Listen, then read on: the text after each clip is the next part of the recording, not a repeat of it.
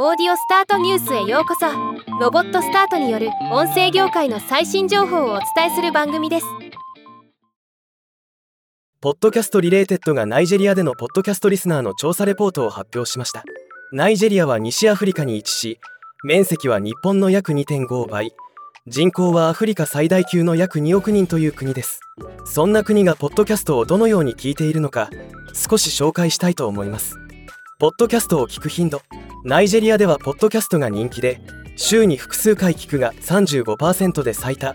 毎日聞くが15%と日本よりもはるかに聞かれていることが分かりました。めったに聞かないは13%です。人気のポッドキャストのジャンル。トップは自己啓発と自己改善57%次いで社会と文化53%となりました。それ以外のジャンルも幅広く聞かれている傾向が見られました。ポッドキャストをどんなデバイスで聞くか。ポッドキャストを聞くデバイスは圧倒的にスマートフォンで94%となっています。次いで PC の20%車載オーディオの10%と続きました。これはナイジェリアに限らずこんな傾向が見受けられます。新しいポッドキャストの発見方法新しいポッドキャストを知る方法のトップは友人や家族からの勧め57%でした。次いでソーシャルメディア72%ポッドキャスト配信プラットフォーム45%と続きました。ポッドキャストのリスニング方法。ナイジェリアの多くの人はストリーミングとダウンロードの両方を併用していることが分かりました。過去1年間のポッドキャスト聴取習慣の変化。去年と比べてより多くポッドキャストを聞いているが最多の42%となっています。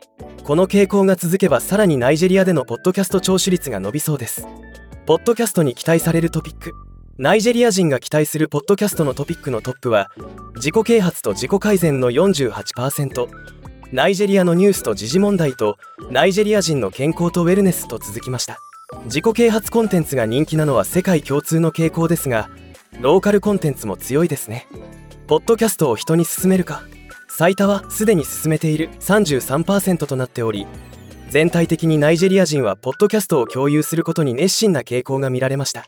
今回のレポートではナイジェリア人がポッドキャストを受け入れている傾向が明らかでその聴取率は日本を上回っているのが驚きでした。